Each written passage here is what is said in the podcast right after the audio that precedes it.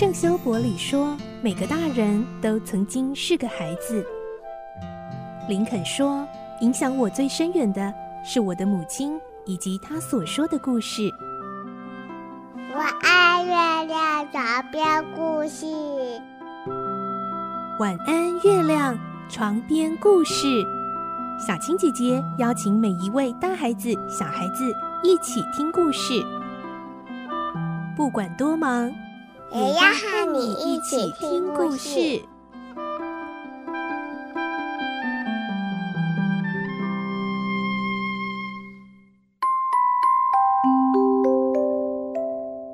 晚安，欢迎你和我们一起听故事。我是小青姐姐，我们继续来听《孤女努力记》，今天是十七集。我们会听到佩林第一个晚上睡在女工们住的宿舍小房间，环境很不好，非常难以入睡。来听今天的故事，《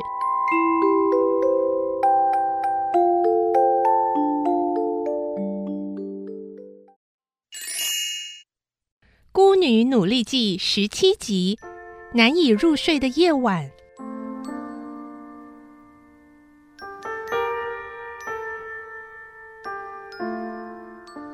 罗莎莉带着佩林来到了二楼的房间。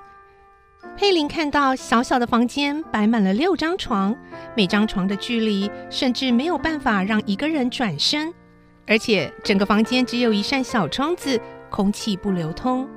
罗莎莉看到佩林呆呆站在那里不动，很难为情地问他：“嗯，这房间是不是小了些啊？”佩林回答：“嗯，也许是。嗯，那当然啊，租金便宜。”只能住较小的房间。佩林一想，哪怕是房间再小一点，总比露宿田野或树林里好多了吧？何况还有床铺可睡。这时候，罗莎莉把那条黄色的被单铺在靠近小窗子的那张床上，说：“那今晚你就睡在这里吧。”那张床是用两条长凳摆上两块木板架起来的，上面再铺一层薄薄的草垫。枕头是用旧麻袋做成的，整个房间连一张椅子也没有。来，你的衣服脱下来后啊，可以挂在墙壁的钉子上哦。罗莎莉很亲切地关照他，接着又问：“你大概还没有吃晚饭吧？”“嗯，午饭吃得比较晚，现在还不饿。”“好哦，那么你就早点休息吧。明天啊，我再带你去工厂上班。”“嗯，谢谢你。”不用客气。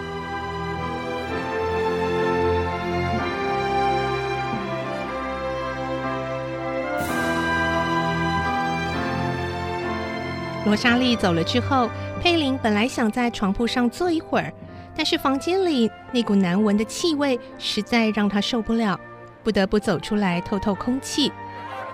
庭院里，男女工人三三两两的站在那里。有的抽烟，有的聊天，显得一片嘈杂。佩林不由得叹了一口气：“唉。”但是既然来了，就得忍耐下去。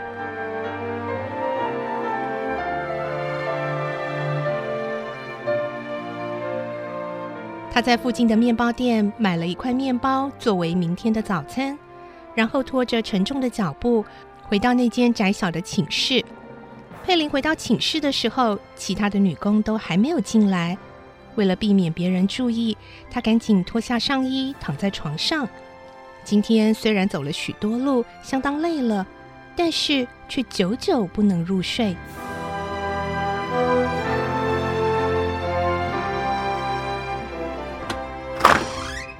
一会儿，门开了。一个年纪和她相仿的女孩走了进来，她一边脱衣服，一边向佩林这边看。接着又有三个女孩走进来，房里就热闹了起来。她们以如何打发这个星期日作为聊天的话题。后来话题一变，竟然讲起这小旅馆的坏话来了。其中一个叹着气说：“嗯，我真不想继续在这里待下去了。”另一个搭着腔回答。可是能够搬到哪里去呢？嗯，别的地方会比这里好吗？等他们都躺下以后，就把话题转到工厂，说来说去都是关于瘦子、马屁精的坏话，那大概指的是厂长泰威尔的绰号。从他们的谈话里知道，他们非常讨厌这个厂长，但是也很怕他。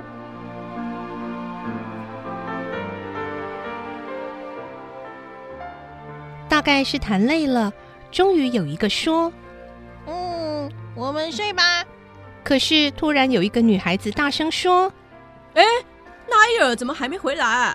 啊，他想必是喝醉了啦！啊，真讨厌！回来以后又会发酒疯，絮絮叨叨的说个没完。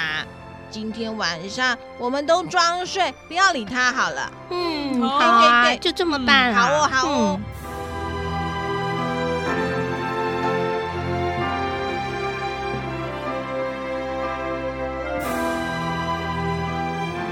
好不容易屋子里才静了下来，佩林放下了心，正想闭起眼睛睡觉，突然从楼梯那边传来一阵沉重的脚步声。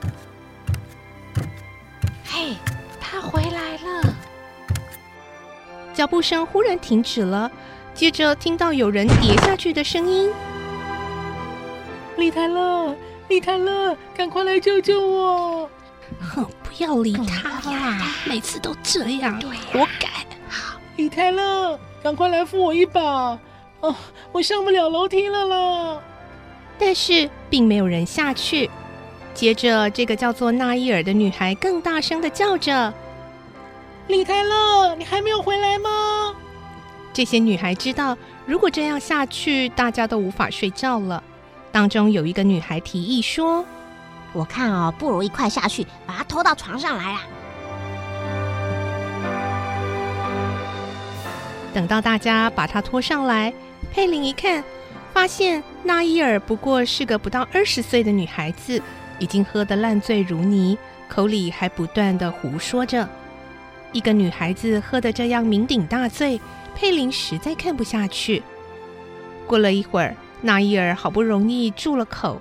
但是却又打起鼾声来。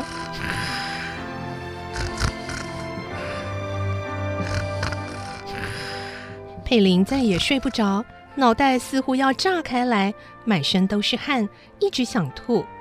他只好爬起来，向四下一看，刚好在枕头旁边的小窗子有一块玻璃破了个大洞，洞口糊上纸张。他连忙撕下纸，把脸靠过去，深深的吸了一口气。才感到舒服些，不久就睡着了。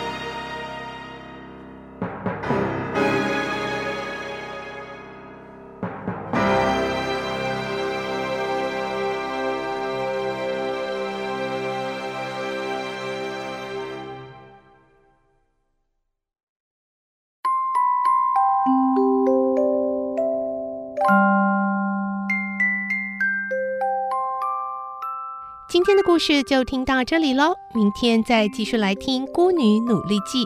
我是小青姐姐，祝你有个好梦，晚安，拜拜。小朋友要睡觉了，晚安。